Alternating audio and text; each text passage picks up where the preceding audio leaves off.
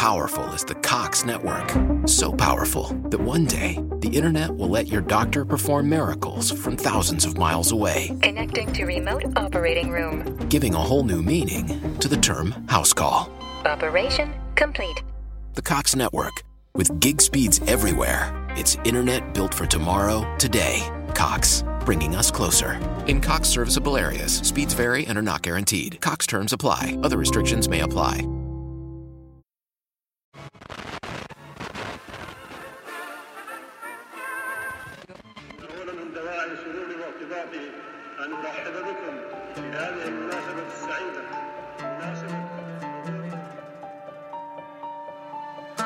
في كل يوم نعيشه في هذا الوطن من أمن واستقرار، عدل وطمأنينة، هي نتيجة شجاعة وسعي رجال خاطروا بالكثير من أجل حلم توحيد هذا البلاد.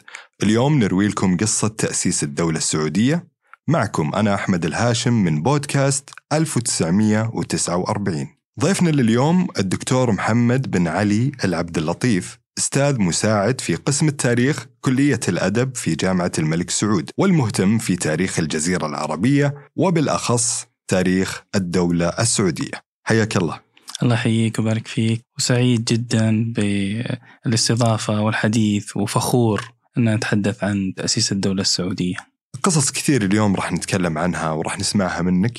أول قصة نبغى نسمعها نبغى نتكلم عن حال الدرعية والرياض قبل الإمام آه، محمد بن سعود، كيف كان؟ طيب آه هذا سؤال مهم جدا أن نبدأ به وأنا دائما أحب أني أعود يعني إلى الوراء يعني لفترة طويلة حينما نأتي لوسط الجزيرة العربية بالأخص إقليم اليمامة نجد أن قبل حوالي 2000 سنة كانت تعيش في قبيلتين اللي هم طسم وجديس وهالقبيلتين يعني كان لهم حضارة كبيرة جدا في المنطقة يعني وذكرت ومن أبرز الشخصيات اللي عرفت في من ضمن هذه الحضارة آه، زرقاء اليمامة. وكيف أنه كان في قصور وآطام وكانت الزراعة يعني آه، قوية في المنطقة. طبعا نتيجة لأحداث آه، لا نريد أن ندخل فيها انقرضت أو انتهت هذه الحضارة. فأصبحت أصبح وسط الجزيرة العربية خاليا. في تلك الفترة وبعدها بقليل أحد زعماء قبيلة بنو حنيفة قرر أنه ينتقل من غرب الجزيرة العربية ويأتي إلى الوسط. كان لديه حلم وهدف وهو آه الانتقال هذا نقطة مهمة. كذلك تكوين مملكة له ولأسرته وعشيرته وقبيلته. فنجد أن عبيد بن ثعلبة قدم من غرب الجزيرة العربية يتتبع المواضع. ويبحث عن مكان يرى أنه هو المكان الصحيح لإقامة دولة. حتى وصل أو بلغ وادي العرض اللي هو حاليا أطلق عليه أو يعرف بوادي حنيفة. ولماذا أطلق عليه وادي حنيفة؟ لأنه سكنه هو وعشيرته وقبيلته. فلما وصل إلى هذا الوادي وجد أنه مكان يعني يحتوي على مقومات إقامة دولة.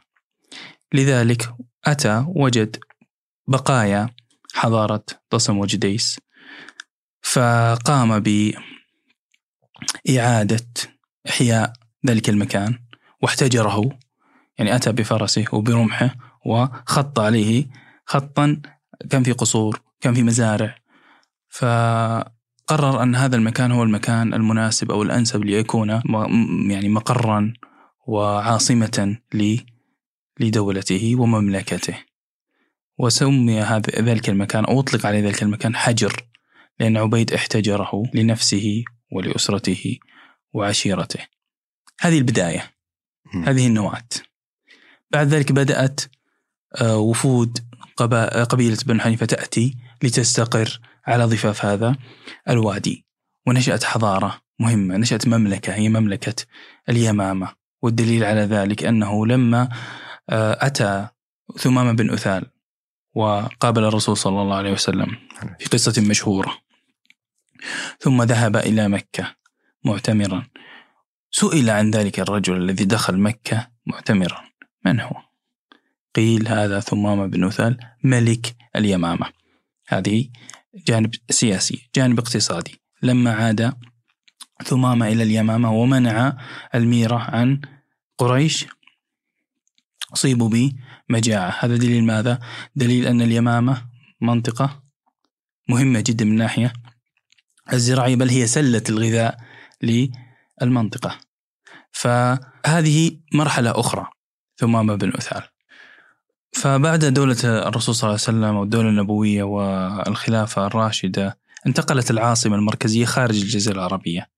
هذا الأمر أدى إلى إهمال كبير في وسط يعني أصاب بعض مناطق الجزيرة العربية ومنها وسط الجزيرة. فعاشت الجزيرة العربية حوالي ألف سنة تعيش فوضى وتشتت وإهمال. إهمال من قبل السلطة المركزية اللي خارج الجزيرة العربية. هذا الأمر أدى إلى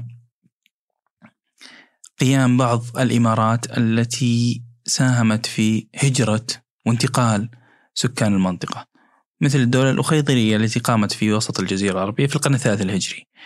هذه الدولة لما تأسست أو قامت في وسط الجزيرة هاجر آه، يعني آه، عشائر وقبائل من بنو حنيفة إلى شرق الجزيرة وبعضهم خرج خارج الجزيرة العربية. نتيجة للمعاملة القاسية التي كان آه، حكام الدولة الخضرية يعاملونها لسكان المنطقة.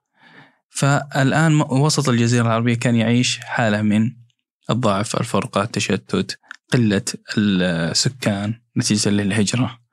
لكن بعد أن سقطت الدولة الخيضرية بدأ الناس بالعودة مرة أخرى شيئا فشيئا. ومن الدلائل على ذلك لما أتى بن بطوطة وزار المنطقة تحدث أنه زار حجر وقابل أميرها اللي هو طفيل بن غانم وسار معه إلى الحج. وهذا هذا دليل على أن يعني هناك آه، مقومات عودة للمنطقة. نأتي للقصة المهمة جدا اللي هي تأسيس الدرعية. مانع المريدي وهو الجد الثالث عشر لمولاي خادم الحرمين الشريفين الملك سلمان بن عبد العزيز كان يسكن في شرق الجزيرة العربية. في بلدة تسمى الدرعية. نسبة للعشيرة اللي هي عشيرة الدروع. فنتيجة لدعوة من ابن عمه ابن درع حاكم حجر اليمامة قرر أن ينتقل إلى آه، أرض الآباء والأجداد إلى وادي حنيفة. طبعا مانع يعني تخيل أنك الآن بمكان مانع. لديه بلدة قائمة ويعني هناك معيشة والعشيرة كلها متواجدة هناك. فقضية الانتقال يعني ليست قرار سهل بل قرار صعب وقرار جريء. أنه ينتقل ليؤسس مدينة جديدة من من العدم أو من الصفر ومع ذلك مانع نتيجة لاستقلاليته وجرأته قرر أن ينتقل ليبدأ بداية جديدة. فعرض هذا المشروع على عشيرته ووافقوه وانتقلوا من شرق الجزيرة وقدموا إلى وادي حنيفة. لما وصل إلى المنطقة حاكم حجر اليمامة بن عمه بن درع أقطعه موضعين. هما المليبيد وغصيبة. والمليبيد هو منطقة جنوب الدرعية حاليا منطقة زراعية لأنها في مفيض وادي صفار ف يعني منطقة نستطيع أن نقول أن تربتها خصبة وصالحة لأن تكون يعني موقعا يعني زراعيا متميزا. صحيح. بينما غصيبة لا كانت تلة على جبل فهي موقع حصين لذلك هي صالحة لأن تكون مكانا للسكن. فأتى إلى الموضعين وقام ببناء غصيبة وجعلها مقرا لسكنه هو ومن معه من العشيرة. أما المليبيد فاتخذوها.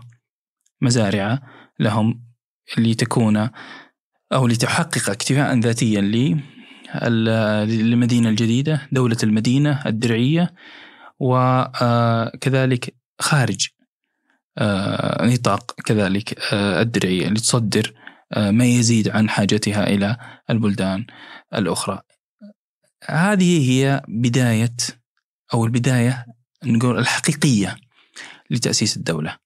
تأسيس الدرعية. عام 850 هجري 1446 ميلادي. مانع المريدي يؤسس هذه المدينة التي كانت مدينة مختلفة مدينة متميزة عن غيرها من المدن لأنها اتبعت أسلوب في الحكم مختلف اللي هو أسلوب دولة المدينة. أسلوب دولة المدينة هذا أسلوب متبع في الحضارات القديمة مثل الحضارة اليونانية أو المقدونية. كذلك آه، ممكن أن نقول أن دولة الرسول في بداياتها في المدينة المنورة كانت دولة آه، مدينة. ف يعني مانع أتى بفكر جديد وهالفكر هذا سار عليه خلفائه من آه، بعده؟ فأصبحت هذه المدينة الدرعية متميزة عن غيرها من المدن. وطيلة ال 280 عام اللي بين تأسيس الدرعية حتى آه، تأسيس الدولة على يد الإمام محمد بن سعود كانت مدينة الدرعية من المدن المهمة في وسط الجزيرة العربية من المدن المستقلة التي لم يكن لأحد نفوذ عليها من المدن التي حكمتها آه، أسرة واحدة هي أسرة مانع آه، المريدي. فكل هذه المقومات كل هذه عناصر القوة استفاد منها أو وظفها الإمام محمد بن سعود ليحول دولة المدينة إلى الدولة الواسعة الدولة الكبرى الدولة العظمى اللي هي الدولة السعودية هذا كان يعني حال آه، الدرعية والرياض قبل الإمام محمد بن سعود، أنا قاعد آه، يعني أتخيل معك وأندمجت في القصة الأمانة بشكل واسع. خلينا نتكلم شوي الآن عن نشأة الإمام آه، محمد بن سعود وكيف كانت حياته. الإمام محمد بن سعود كان أو نشأ في الدرعية. ولد عام 1090 هجري في فترة إمارة جدة آه، الأمير محمد بن مقرن فنشأ في بيت إمارة وتعلم على أساليب الحكم ومهارات التعامل مع آه، الآخرين كذلك تولى بعد بعد ذلك والده الأمير سعود اللي هو جد الأسرة السعودية أو من سميت عليه الأسرة السعودية آه، المالكة. ولم يكن فقط يعني ممكن نقول الإمام الإمام محمد بن سعود في عهد والده لم يكن متفرجا لا بل شارك في الأحداث في عهد والده. ومن تلك الأحداث أنها قدمت حملة من خارج المنطقة لمحاصرة الدرعية ولم تستطع اقتحام أسوارها واستطاعت الدرعية أن تنجح في إفشال تلك الحملة. وكان محمد بن سعود ممن شاركوا في تلك آه، المعركة وفي الدفاع عن آه، الدرعية. كذلك شارك في الأحداث ما بعد وفاة والده آه، في إمارة ابن عمه الأمير زيد بن مرخان. كل هذه الدروس والتجارب التي خاضها الإمام محمد بن سعود استفاد منها ووظفها في آه، فترة ما بعد توليه آه، الحكم. لو نأتي لشخصية الإمام محمد بن سعود لو وجدنا أنه شخصية متأملة شخصية ذكية شخصية متيقظة شخصية صاحبة رؤية آه، مستقبلية. وهذا يعني دليل أو ما يوضح ذلك هو ما حدث بعد وصوله إلى الحكم. شخصية ليست ب يعني لديه روية يعني ليس بالمستعجل الذي يريد أن ينفذ كل شيء لا كان يتخذ قراراته بناء على يعني نستطيع أن نقول دراسة مستفيضة وكذلك بعد أن يستشير من يرى أنه أهل للاستشارة. فيعني شخصية الإمام محمد بن سعود شخصية استثنائية بمقاييس عصرنا وبمقاييس ذلك العصر لأنه أتى في مرحلة مهمة في فترة الج... يعني في آه وسط الجزيرة آه العربية ومع ذلك آه وظف كل المقومات التي استطاع توظيفها في سبيل تأسيس هذه آه، السعودية آه، الأولى.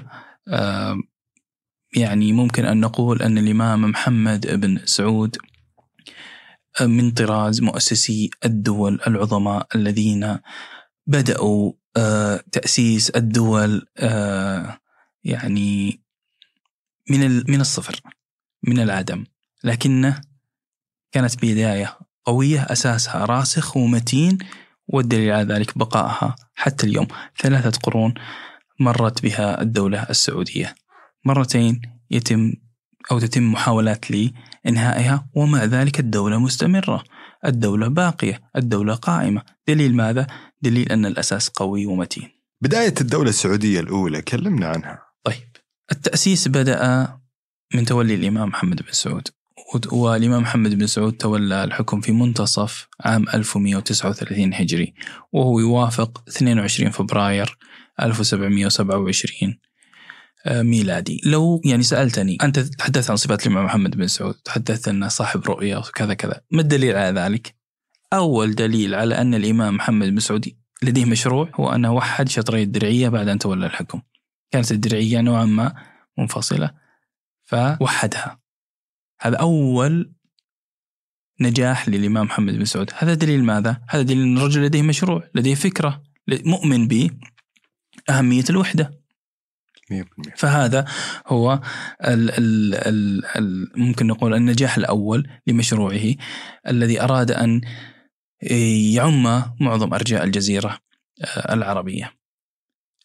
بعد ذلك الإمام محمد بن سعود ركز على تأمين طرق الحج والتجارة بالتواصل مع بل- البلدان الأخرى بالتواصل مع القبائل. لماذا؟ لأن طريق الحج المار بالدرعية يعتبر من أهم طرق الحج القادمة من شرق الجزيرة العربية ومن شرق العالم الإسلامي. فعمل على تأمين هذا الطريق وأن يكون آمنا لكل من يمر به حتى تكون الدرية مركزا من أبرز مراكز الاقتصاد في المنطقة لأنه يمر بها حوالي 30 إلى 50 ألف حاج. هذا عدد في بمقاييس تلك الفترة عدد كبير جدا. وهؤلاء الحجاج حركة تبادل تجاري يريدون البقاء في مثلا خانات المدينة يريدون أن يشتروا ويبيعوا. فهذا فرص. نعم. يعني حتى أعطى فرص لل لل- لل- للعابرين يعني للدرعية. للعابرين وللمجتمع كذلك. كذلك يريدون يبتاعون غذاء إلى آخره. النقطة ال- المهمة والتي تدل على الإمام محمد بن سعود أراد أن يقنع الناس بالوحدة وأهميتها وضرورتها. أن حرص على الاستقرار الإقليمي في المنطقة. كيف؟ مثلا أمير الرياض حدثت حركة تمرد عليه وتم إسقاطه فأرسل الإمام محمد بن سعود حملة أعادته إلى الحكم. ممكن يرسل حملة لي لتوحيد الرياض أو دخولها تحت حكمه. لكنه أرسل حملة لإعادة الحاكم. دليل ماذا؟ يريد أن يوصل رسالة لهؤلاء الحكام والأمراء أن يجب أن نتوحد يجب أن تستقر الأمور. الاستقرار والوحدة سيؤدي إلى ازدهار عظيم جدا ل- للمنطقة طيب ليش ما وحدها؟ يعني السؤال هنا ليش ما وحدها يعني؟ مرحلة قادمة. أتت أتى هو أراد أن يقنع الناس بالفكرة صحيح. فكرة الوحدة. أنت قلتها انت هو كان عنده رؤية ف و- ويريد أن يغرس هذه الفكرة في النفوس يقنعهم دون إجبار مم. دون مم. إجبار. الحملات التوحيدية أتت أتت بعد حوالي 20 سنة من تولي الحكم. في الفترة الأولى من حكمه العشرين سنة الأولى لا كان يريد أن يرغب الناس بهذه الفكرة. يريد أن يؤسس أساس متين في الدرعية تكون قوة سياسية وقوة اقتصادية كبرى. والدليل على ذلك أنه لم يكن لأحد نفوذ عليه. القرى الأخرى والمدن الأخرى في المنطقة كان هناك نفوذ خارجي. الدرعية لم يكن لأحد نفوذ عليها. يعني آه، هنا بدايات التأسيس. بدايات التأسيس عام 1939 يعني آه، تتنوع. الإمام محمد بن سعود ركز على قوة السياسة قوة الاقتصاد تقوية المجتمع الاهتمام بالجانب العلمي والديني كذلك الاهتمام بالجانب الحضري. ومن الأمور التي أكدت ذلك أنه بنى حي جديد في الدرعية. لماذا؟ لأن الدرعية بدأت تستقبل يعني آه، أو بدأت أحياؤها تتوسع بشكل كبير لذلك اضطر أن يبني حي جديد ويخرج من حي غصيبة إلى حي آه، الطرفية في سمحان لكي يعني يكون المقر الجديد للدولة. كذلك بنى سور على الدرعية. ولماذا بنى هذا السور؟ لكي يؤمن الدولة الجديدة ضد مخاطر الغزو أو الحملات المعادية القادمة من خارج آه، المنطقة. فالإمام محمد بن سعود كان يستعد آه، أو يضع الاستعدادات لقضية البدء بالمرحلة الثانية وهي مرحلة الحملات التوحيدية التي بدأتها الدولة عام 1159 آه، هجري واستطاعت يعني خلال فترة حتى نهاية حكم الإمام محمد بن سعود أن توحد معظم أرجاء نجد أو وسط الجزيرة العربية. بعد ذلك أتى ابنه عبد العزيز. وابنه عبد العزيز كان في وقته هو يعني قاد الجيوش لفترة من آه، الزمن وساهم في آه، توحيد مناطق متعددة من وسط الجزيرة العربية. كان أول قرار اتخذه الإمام عبد العزيز هو أنه نقل حي الحكم من الطرفية إلى حي طريف وبذلك أسس هذا الحي التاريخي الذي يعد حاليا أحد أبرز مواقع التراث العالمي في العالم. وقد سجل طبعا في قائمة مواقع منظمة اليونسكو عام 2010 حي الطريف أيقونة العمارة آه، النجدية. آه، حي الطريف هو مقر الحكم والإدارة والسياسة في عهد الدولة آه، السعودية. الأولى. حي الطريف هو رمز من رموز البقاء والاستمرار لدولتنا ولتاريخنا ولتراثنا. ويتربع وسط هذا الحي قصر سلوى الذي بناه طبعا الإمام عبد العزيز آه، بن محمد. ومنه استطاع أئمة الدولة أن يديروا معظم أرجاء الجزيرة العربية من هذه القصور الطينية الواقعة وسط الجزيرة العربية في مدينة الدرعية من هذا الحي التاريخي العظيم. كانت الجزيرة العربية أو معظم أرجاء الجزيرة بأكملها آه، تدار من تلك آه، القصور. آه، الإمام عبد العزيز بن محمد شخصية عظيمة شخ إداري محنك. قام ب يعني توحيد معظم أرجاء الجزيرة العربية شرق الجزيرة العربية وشمالها وجنوب غربها وصلت حدود الدولة في عهده إلى يعني منطقة الحجاز. اهتم بالتعليم يهتم بالعلم ويهتم بتأمين آه، الطرق. ومن آه، الأمور التي يعني آه، أكد عليها الإمام عبد العزيز بن محمد الاهتمام بطريق الحج. ومن ال ال يعني الأمور التي تدعو إلى الفخر أن الإمام عبد العزيز محمد حينما تأتي قوافل الحجاج وتمر في الدرعية كان يستضيف الحجاج ثلاثة أيام. يستضافون في الدرعية تقدم لهم كل ما يعني كل ما يريدون من غذاء وماء وإقامة حتى يذهبوا وهم آه، يعني يتبين لهم آه، كيف أن الدولة اهتمت بهذه الشعيرة المهمة؟ كيف أن اهتمت بهؤلاء الحجاج في حين أن الدول الأخرى لم تكن يعني تصل إلى يعني أن تفكر بهذه أو بهذا الأمر وكانت القوافل آه، الحاج تعاني بشكل كبير جدا آه، حين تقدم من تلك المناطق التي تأتي منها وطبعا التي كانت تسيطر عليها الدولة العثمانية آه، المعتدية. فمن الأمور اللي ركز عليها الإمام عبد العزيز محمد التعليم. وكان من الذين يجلسون لتعليم الناس في المسجد. فأحيانا يأتي ويجد إحدى الحلق لم يأتي العالم آه، أو تأخر فيقوم هو بإلقاء الدرس حتى يأتي. آه، من الأمور المهمة أنه كان يشجع الصبيان على حسن الخط وكان يطلب من المعلمين أنهم إذا انتهوا من الدرس أن يأتوا إليه في القصر يروه آه، ما كتبوا. فكان يكافئ يكافئهم على حسن الخط ومن يجد أن خطه جيد يعطيه مكافأة أعظم وأكبر. فكان في تشجيع على الخط هذا التشجيع أدى لظهور مدرسة فنية في الدرعية اهتمت بشكل كبير آه، بالخط واهتمت بشكل كبير في التزيين في تزيين المخطوطات بأشكال وأنواع مختلفة ألا وهي؟ مثلا رسم الأوراق م. الشجر آه، مثلا الدوائر والمثلثات والمستطيلات فكانت تتفنن في قضية كتابة آه، المخطوط واستخدام الألوان مم. فيها. الورود ورق الشجر لكن بعد الدولة السعودية نجد أن هناك نهضة علمية ثقافية فنية كبرى أدت إلى آه، استخدامات متنوعة أدت إلى آه، أفكار آه، متجددة جعلت الدرعية عاصمة للثقافة والفن في تلك والعلم طبعا في تلك الفترة. طبعا الإمام عبد العزيز بن محمد كان رجلا آه، زاهدا. رجلا لا يهتم بمظاهر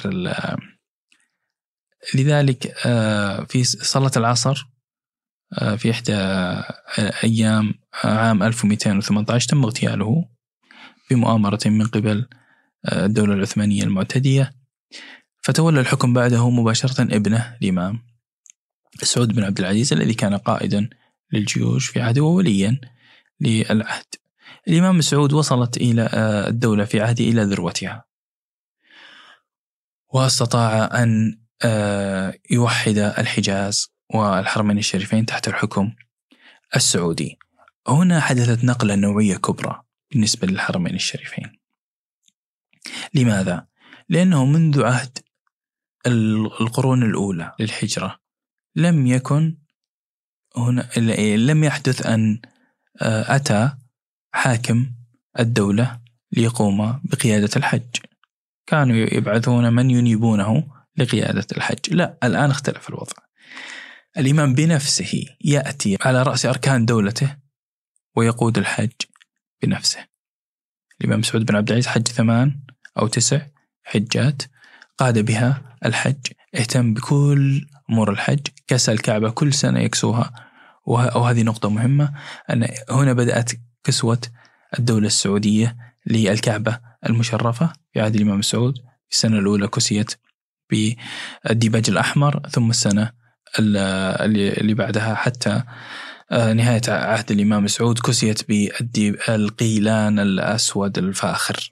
فهنا يعني اختلاف كبير جدا حدث بالنسبة للمسجد الحرام والمسجد آه، النبوي آه، وهو أن حاكم الدولة بنفسه يأتي كل سنة في فترة الحج ويقود الحج ويهتم بالناس ويهتم بأمورهم ويوفر كل ما يحتاجونه من كل آه، احتياجاتهم كل مستلزماتهم يجدونها متوفرة. هذه يعني تعتبر نقطة تحول كبرى بالنسبة آه، تاريخ الحج والحرمين. آه، الشريفين وما زالت طبعا بعد آه، دخول الملك عبد العزيز مرة أخرى وتوحيده للحجاز حتى اليوم مستمرة أن الملك يذهب بنفسه ليقود ويشرف على حركة الحج والحجاج ويتأكد من كل آه، الأمور وجاهزيتها و يعني كل مقومات نجاح الحج والاهتمام بالحرمين. الشريفين. فالدولة السعودية وصلت إلى الذروة في عهد الإمام محمد سعود بن عبد العزيز. ولما نأتي لنقطة مهمة. هي كيف أن جودة الحياة ارتفعت بشكل كبير في مناطق الجزيرة العربية لأن ال- الآن الدولة وفرت الأمن وفرت الاستقرار وفرت الوحدة وفرت أمن الطرق سواء للحاج سواء للمعتمر سواء للفرد. جعلت يعني تحركات القبائل أو سيطرت على تحركات القبائل. هذا الأمر يعني يعتبر نقلة نوعية كبرى عظمى بالنسبة للجزيرة العربية. الجزيرة العربية عاشت ألف سنة من الإهمال ومن التفكك ومن التشتت. الآن لا تعيش مرحلة مختلفة.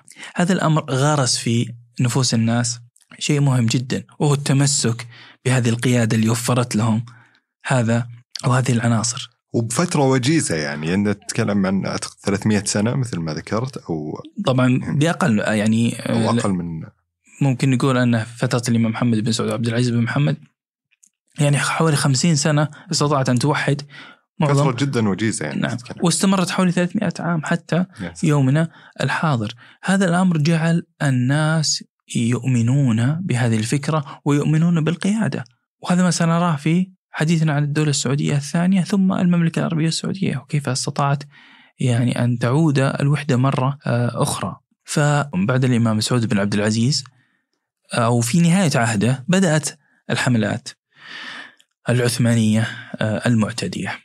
طبعا الدولة العثمانية دولة لم ترغب أن تكون هناك وحدة أو هذه الوحدة التي قامت في الجزيرة العربية كشفتها وعرتها. وبينت أنها لم تكن تقوم بأي يعني أو بأقل الأمور في خد في سبيل خدمة المواطنين أو خدمة الحجاج أو خدمة الحرمين الشريفين أو إلى آخره. فيعني بدأت بالعمل على إعداد حملة من أجل إنهاء حكم الدولة آه، السعودية. ووكلت أو أمرت أو صدر يعني أمر لحاكم أول مصر بأن يستعد لقيادة هذه آه، الحملات المتجهة إلى الدولة آه، السعودية. طبعا يجب أن نعرف أن الحملات بدأت عام 1226 هجري وانتهت عام 1233 هجري. هذه الحملات الأولى آه، سبع سنوات من المعارك والصمود السعودي المشرف. حينما نأتي للإعداد لهذه الحملة يجب أن نعرف أن والي مصر أربع سنوات وهو يستعد لهذه الحملة.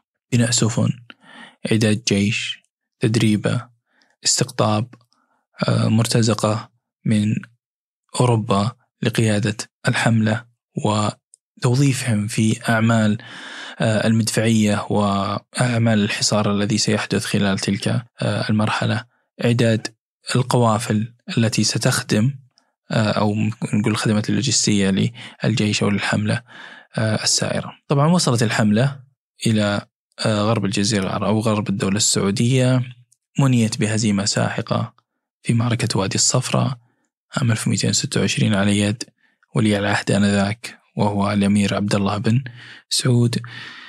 ولكن بعد ذلك استطاعت أن تحقق بعض النجاحات ومن خلالها يعني نجحت في قضية أنها دخلت مكة والمدينة وجدة ثم يعني بدأت حملات وحشية ضد منطقة جنوب غرب آه، الجزيرة آه، العربية.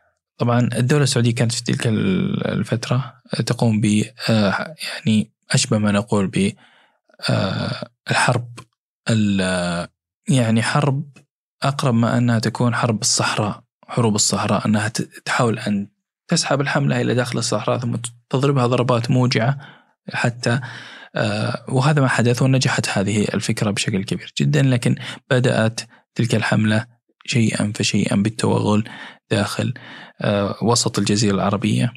طبعا قيادة الحملة كانت يعني على مرحلتين المرحلة الأولى كانت بقيادة طوسون ابن محمد علي ثم المرحلة الثانية بقيادة آه، إبراهيم كذلك ابن محمد علي. الإمام عبد الله بن سعود بعد تلك السبع سنوات من الصراع آه، وجد أنه يجب أن يدافع عن عاصمته لذلك عمل على تحصينها بشكل كبير جدا وكان سور الدرعية في تلك الفترة طوله حوالي 13 كيلو ومد يعني وعرضه أو سماكته ممكن نقول أنه بين ثلاثة أمتار مترين إلى ثلاثة أمتار. فبدأ بإعداد الجيوش التي ستدافع عن العاصمة بعد وصول الحملة إلى العاصمة. وكان في مقدمة تلك الجيوش الأمراء السعوديون ومن معهم من قادة البلدان الأخرى.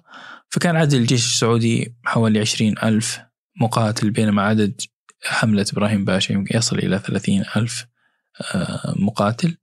ومع ذلك لم يستطع إبراهيم باشا أن يحاصر المدينة بالكامل. لذلك حاصرها يعني بشكل جزئي. وبدأت المعارك معارك الحصار.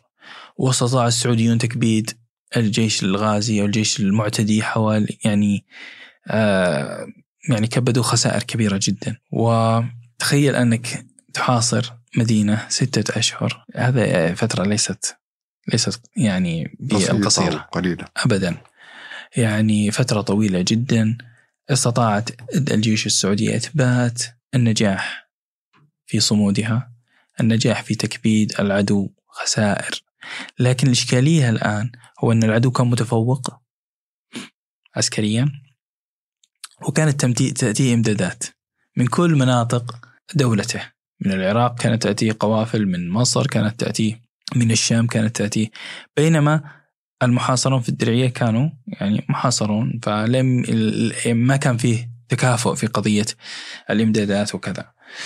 فبعد ستة أشهر من الحصار ورأى الإمام عبد الله بن سعود أنه وصلوا إلى مرحلة أنه يجب أن يتخذ آه، قرارا آه، فقرر أن يستسلم بشرط وهو ضمان حماية وسلامة الدرعية وأهلها وهذا ما ضمن ضمنه له قائد الحملة لكن قائد الحملة لم يفي بذلك الضمان وتم تدمير الدرعية بعد ذهاب الإمام عبد الله بن سعود إلى العاصمة العثمانية اسطنبول حيث قتل آه، هناك.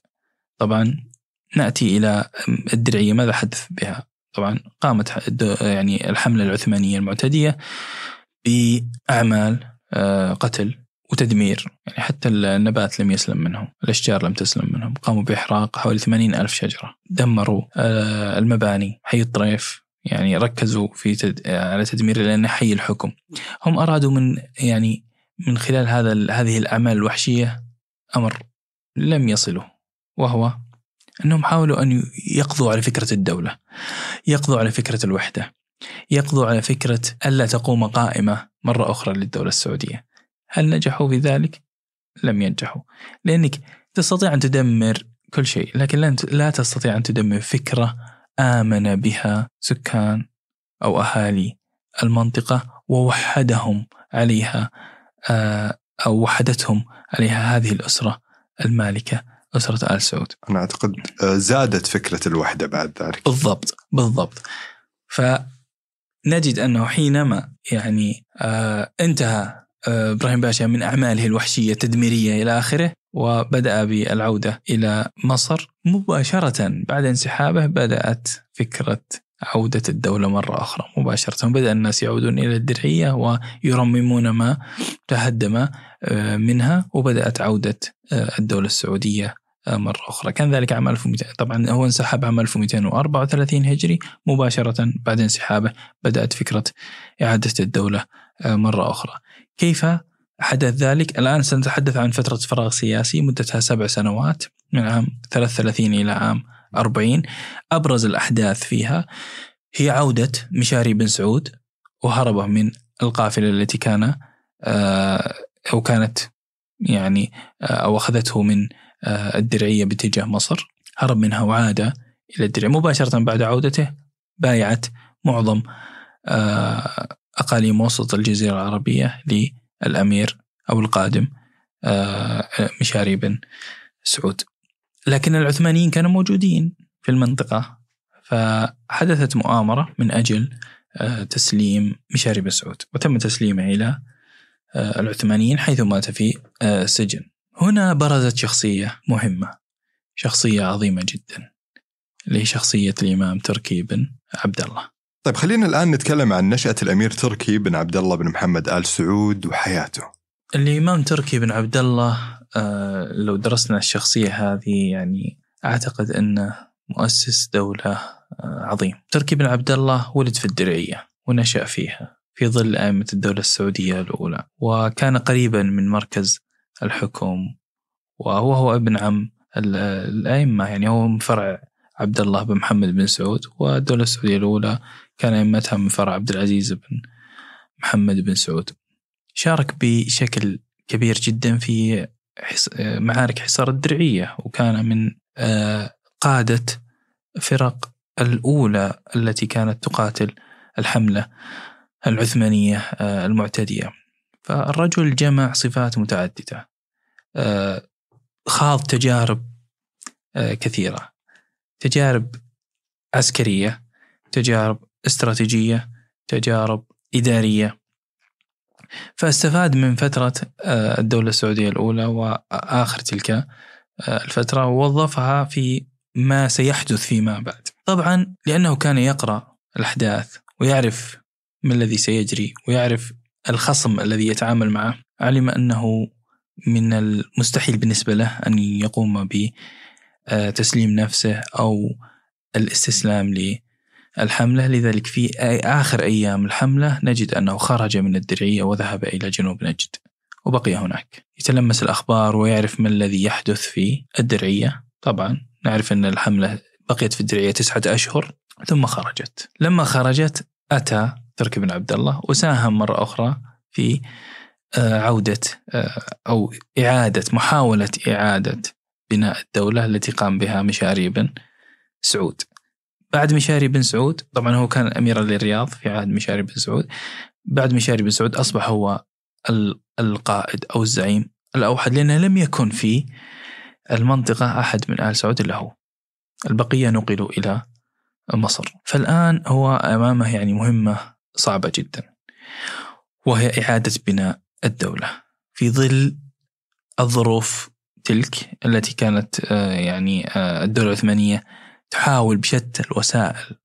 حاولت في حملة إبراهيم باشا أن تقتل الفكرة؟ ما استطاعت. مباشرة بدأت المحاولة الأخرى. لذلك أرسلت حملة من أجل القضاء على تركي بن عبد الله. تركي بن عبد الله كان مؤمنا بذات الفكرة أنه لن يسلم لن يستسلم لهؤلاء.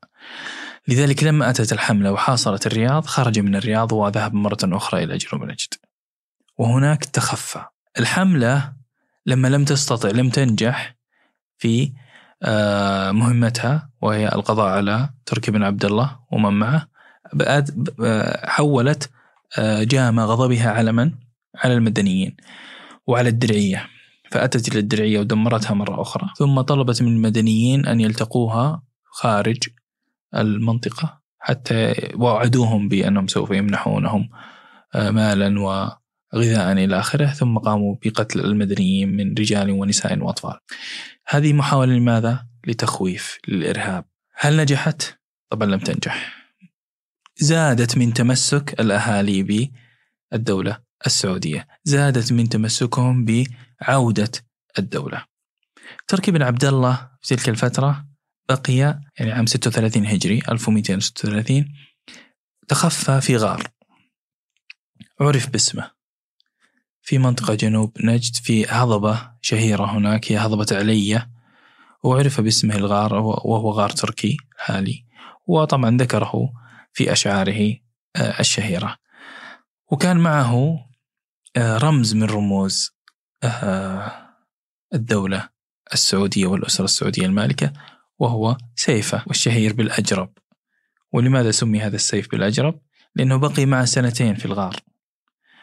ونتيجة طبعا الغار والمنطقة يكون فيها رطوبة نوعا ما فأصيب آه، نصل الصيف السيف عفوا بالصدى نقاط بسيطة من آه، الصدى فكأنه أصبح مثل أو شبه بالأجرب.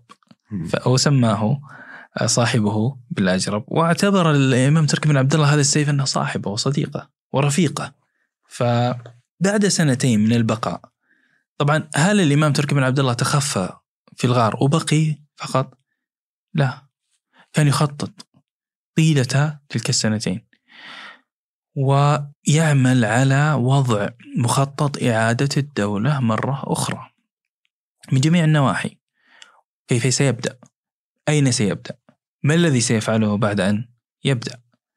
كل هذه الأمور رتبها ونظمها خلال تلك الفترة ثم بدأ عام 1238 رحلة إعادة بناء الدولة مرة أخرى. آه، في فترة الغار هو كان وحيد؟ كان لوحده ولا كان كان في تواصل مع أحد؟ طبعا كان في تواصل أكيد الناس كان في تواصل. طبعا المنطقة حينما آه، يعني نتحدث عنها كانت منطقة آه، يوجد بها كل مقومات الحياة. توفر فيها مياه توفر في ممكن أن يصيد فيها لأن فيها يعني يعني حياة طبيعية موجودة فيها.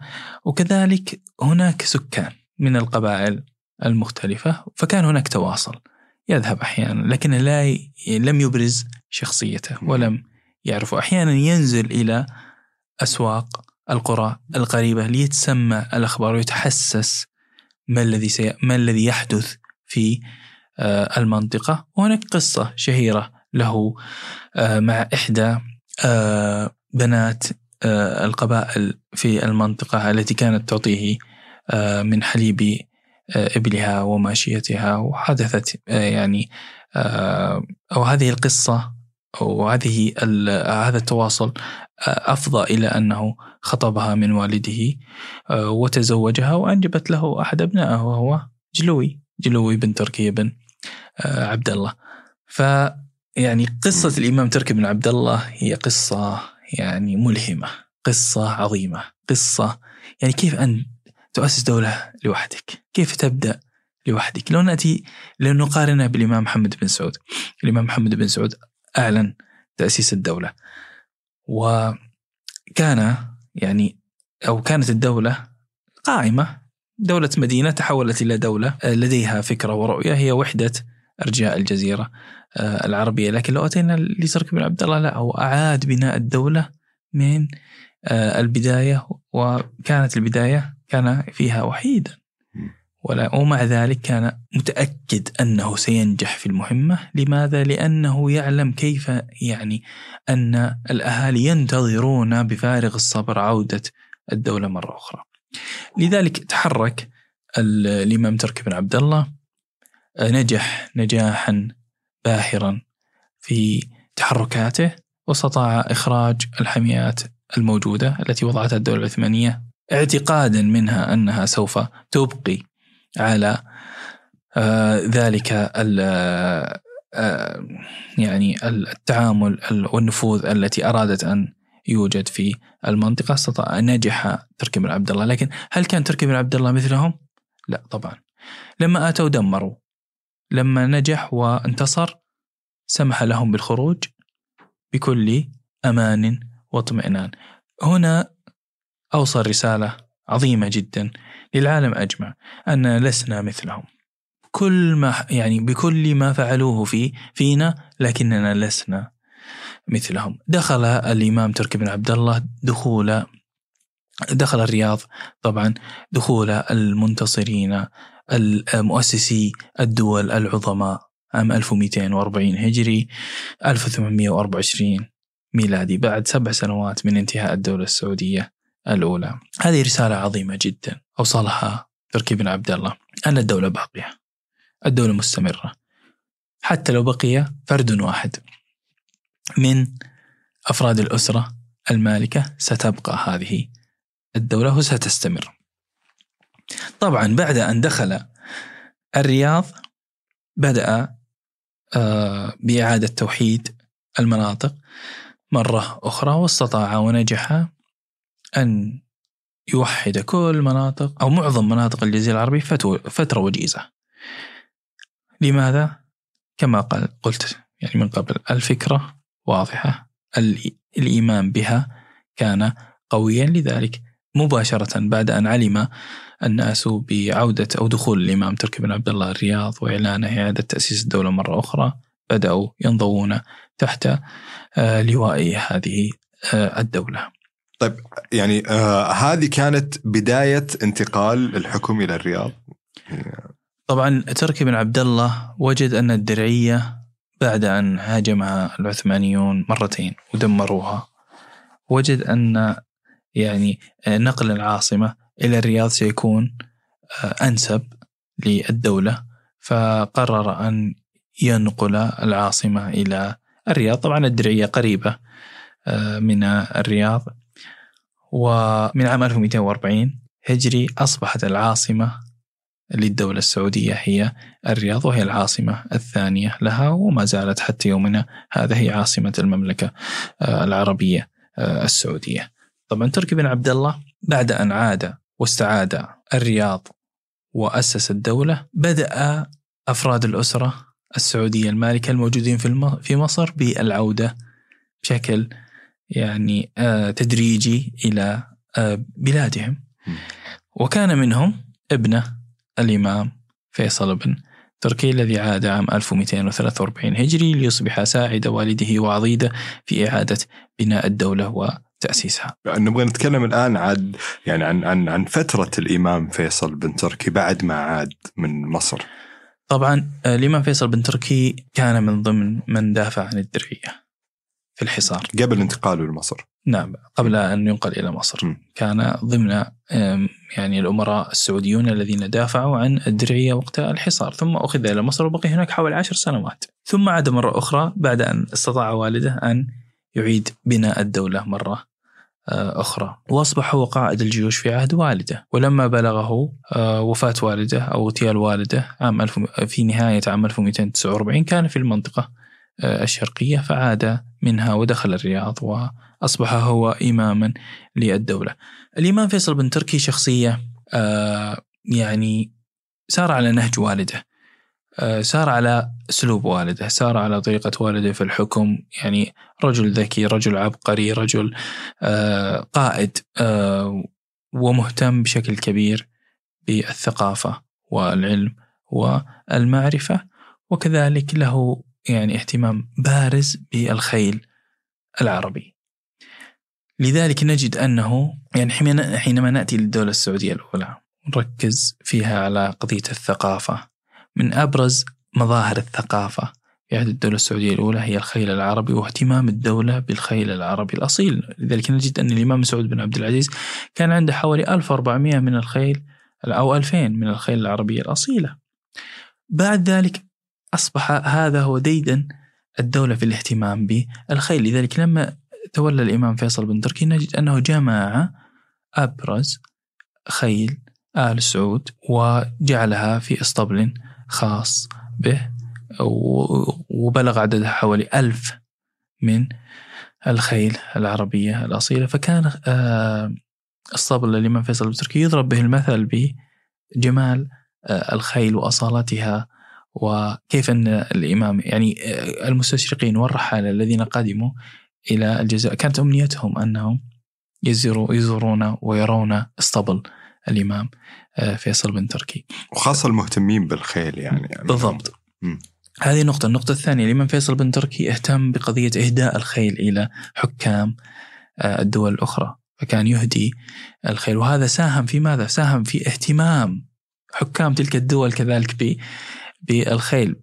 فنجد أن عباس باشا حاكم مصر لما أهدي أو أهداها الإمام آه، فيصل بن تركي عددا من الخيل أرسل بعثة يطلب تدوين أصول الخيل. فتعاون الإمام فيصل بن تركي مع هذه البعثة بأن أرسلهم إلى جميع أرجاء المناطق التابعة له ليدونوا أبرز سلالات الخيل الموجودة. وما زال هذا المدون اللي هو أصول الخيل العربية موجودا حتى ويعطينا فكرة يعني آه، واسعة عن الخيل العربية آه، الأصيلة في تلك الفترة. فارتبط فيصل بن تركي بالخيل وأيضا برضو أعتقد بالعلاقات ال- الخارجية يعني نتكلم مع الدول الأخرى يعني هذا برضو بالضبط. يعتبر من ال- الذكاء العالي يعني لذلك نجد أنه يعني آه، الدولة السعودية في عهد الإمام فيصل بن تركي نجد أن الدول الأخرى بدأت أن بدأت ترغب بالتواصل مم. معها ومن تلك الدول اللي كانت مهتمة بالمنطقة آه، بريطانيا التي أرسلت المقيم السياسي في الخليج اللي هو لويس بيلي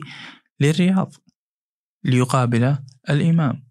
ويعني إيه، يتواصل معه من أجل آه، يعني الوصول إلى اتفاق على بعض القضايا آه، يعني آه، السياسية بين الدولة السعودية و وبريطانيا. وقدم لويس بيلي إلى الرياض وقابل الإمام فيصل بن تركي في أواخر عهده. هنا هنا يعني تتجلى الخبرة السياسية العظيمة للإمام فيصل بن تركي. يعني أبرز أمثلة ذلك أو تلك الخبرة وذلك الذكاء آه، السياسي وكذلك الاهتمام أن الإمام آه، فيصل بن تركي تحدث مع لويس بيلي عن أنه يرغب بحركة توطين للبادية ويرغب أن تتعاون بريطانيا معه في جلب بعض المكائن آه، التي تخرج المياه من الآبار حتى يعني يتحول المجتمع من مجتمع متنقل لا إلى مجتمع يمتهن الزراعة ويستقر. فهذه هذا دليل ماذا؟ دليل أن فكرة آه، توطين البادية كانت يعني آه، بذرتها بدأت من فيصل بن تركي. لكن تطبيقها ونجاحها والذي يعني وظفها بشكل رئيس وأساس هو الملك عبد العزيز.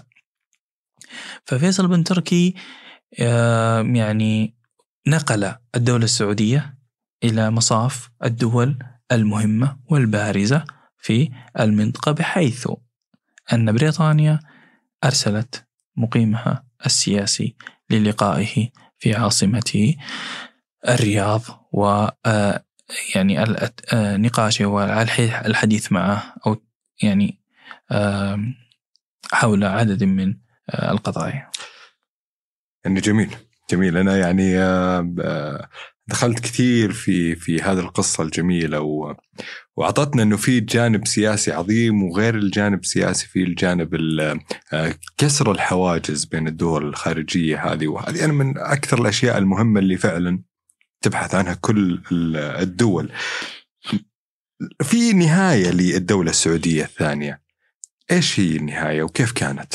طبعا حتى أختصرها بشكل مبسط. أقول انه آه، بعد آه، فترة الإمام فيصل آه، بن تركي. طبعا الإمام فيصل بن تركي حكم من عام 1250 هجري حتى عام 1282 ميلادي. وكانت فترته فترة بارزة فترة مهمة جدا. حدثت فيها أحداث كثيرة جدا. بينت شخصيته وشجاعته وقوته وقدرته. بعد وفاته الدولة دخلت يعني في عدة آه، أو دخل حدثت حدث عدد من الأحداث اللي هي أبرزها تسلط بعض القوى على آه، الدولة وأبرزها الدولة العثمانية المعتدية التي قامت باحتلال شرق الجزيرة العربية وكذلك حدوث خلاف بين آه، أبنائه. واستمر هذا الخلاف حتى عام 1309 هجرية حينما قام الإمام عبد الرحمن الفيصل بالخروج من العاصمة الرياض مع عائلته والذهاب وشرق الجزيرة العربية إلى آه، البادية ومنها تنقل بعدد من المواقع حتى وصل إلى الكويت. هذه باختصار فكرة آه، نهاية الدولة السعودية. آه، الثانية. لكن حينما خرج عبد الرحمن الفيصل من الرياض كان معه أحد أبنائه وهو عبد العزيز. وعبد العزيز كان عمره ستة عشرة سنة. عبد العزيز عايش أحداث يعني كثيرة من فترة الدولة السعودية الثانية. كل هذه الأحداث ساهمت في صقل شخصيته. لذلك نجد أنه وهو يخرج من الرياض خرج بجسده لكن روحه كانت باقية آه، فيها وستعود إليها بعد عشر سنوات. بإذن الله. الدكتور محمد بن علي العبد اللطيف إحنا راح نتكلم أكثر وأكثر بإذن الله في آه، حلقتنا القادمة، كانت هذه حلقتنا الأولى من تاريخ تأسيس المملكة العربية السعودية واللي تكمله القصة، انتظرونا في الحلقة القادمة، كنت معكم أنا أحمد الهاشم من بودكاست 1949.